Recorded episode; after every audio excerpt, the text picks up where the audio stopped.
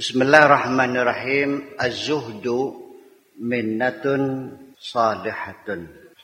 Uh, sikap zuhud itu adalah anugerah Allah yang baik. Anugerah dari Allah yang baik. Rezeki dari Allah yang yang baik.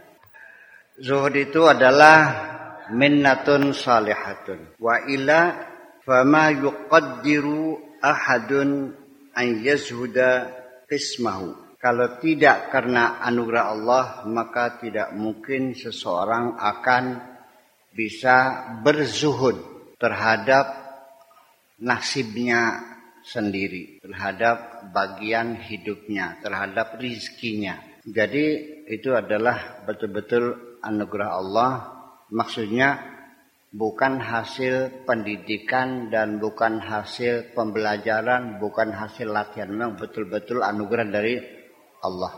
Al-mu'minu yastarbihu min thaqlil hirsi. Yastarihu min thaqlil hirsi. Orang yang beriman itu adalah orang yang merasa nyaman. Tidak pernah merasa terbebani di pundaknya memikul beban ya keinginan-keinginan, ingin mencari harta.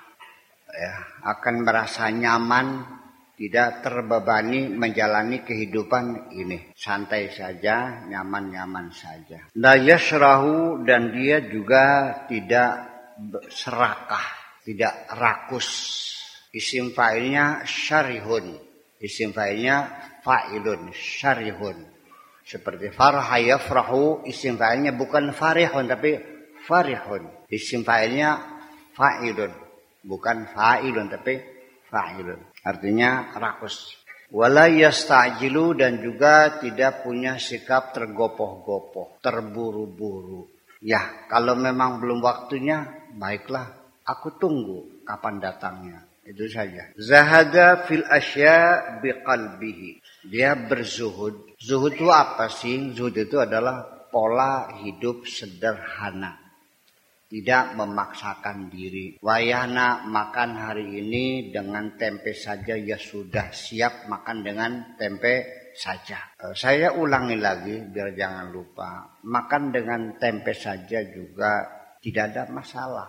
Kalau hati kita sudah siap untuk menjalani kehidupan dengan pola hidup sederhana apa ada udah rezeki saya hari ini dengan tempe. Yang penting tangan kita megang tempe, mata kita melihat tempe, gigi kita menggigit, pikiran kita mikirin, Alhamdulillah. Bisanya kamu makan tempe sambil menangis karena matamu melihat tempe, pikiranmu melihat sate. Iya kan? Betul enggak?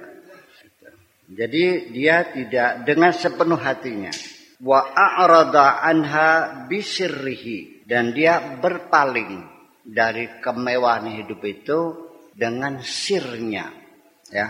Berulang-ulang sudah sekarang sir itu kita patok saja maknanya palung hati. Artinya rahasia di dalam hati ruangan khusus yang ada di tengah-tengah hati yang tidak bisa siapa pun mengintip apa yang ada di dalamnya kecuali hanya Allah saja malaikat pun tidak bisa mengintipnya sir kita ini. Makanya disebut sir itu artinya top secret, rahasia khusus yang tahu hanya Allah dan diri kita sendiri. Wastaghala bima umira bihi dan dia tidak memikirkan dunia, tidak memikirkan besok makan apa, yang penting yang ada ya dimakan, pikirannya, jiwanya, raganya sibuk hanya melaksanakan apa pun yang diperintahkan oleh Allah. Wa alima anna qismahu la yafutuhu dia sadar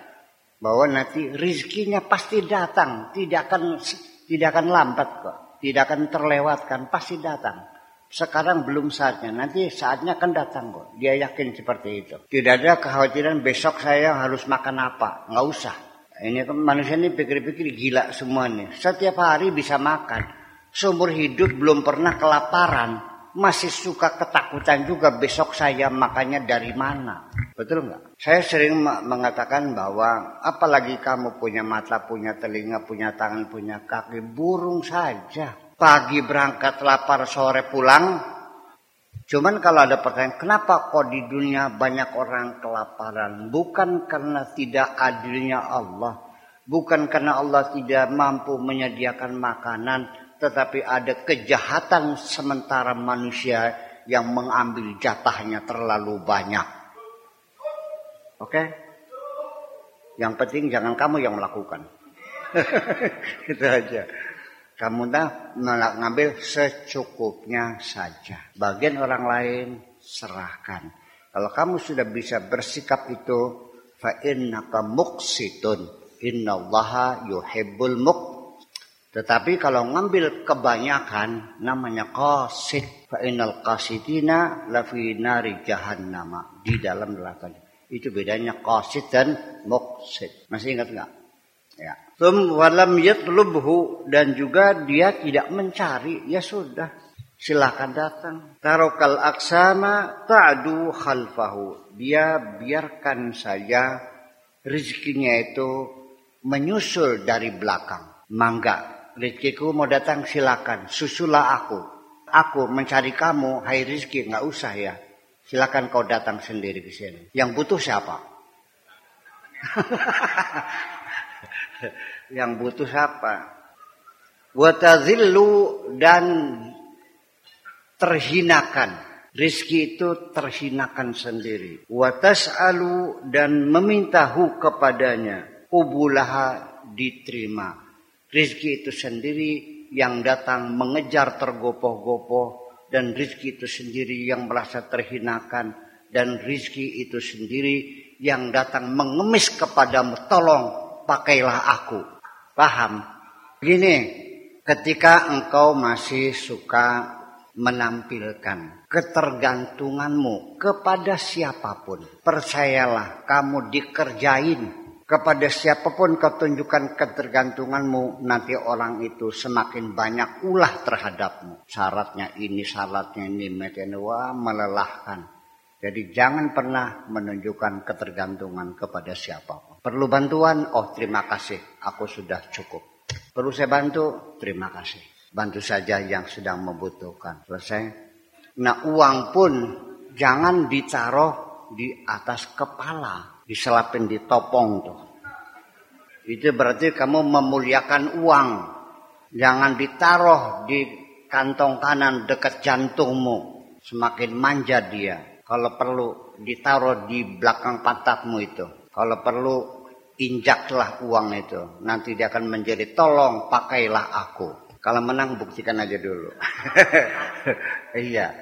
Karena saya sudah melaksanakannya. Kan gitu aja. Ternyata uang itu menjadi tolong, tolong pakailah aku. Gitu. Aku juga ingin dimanfaatkan gitu.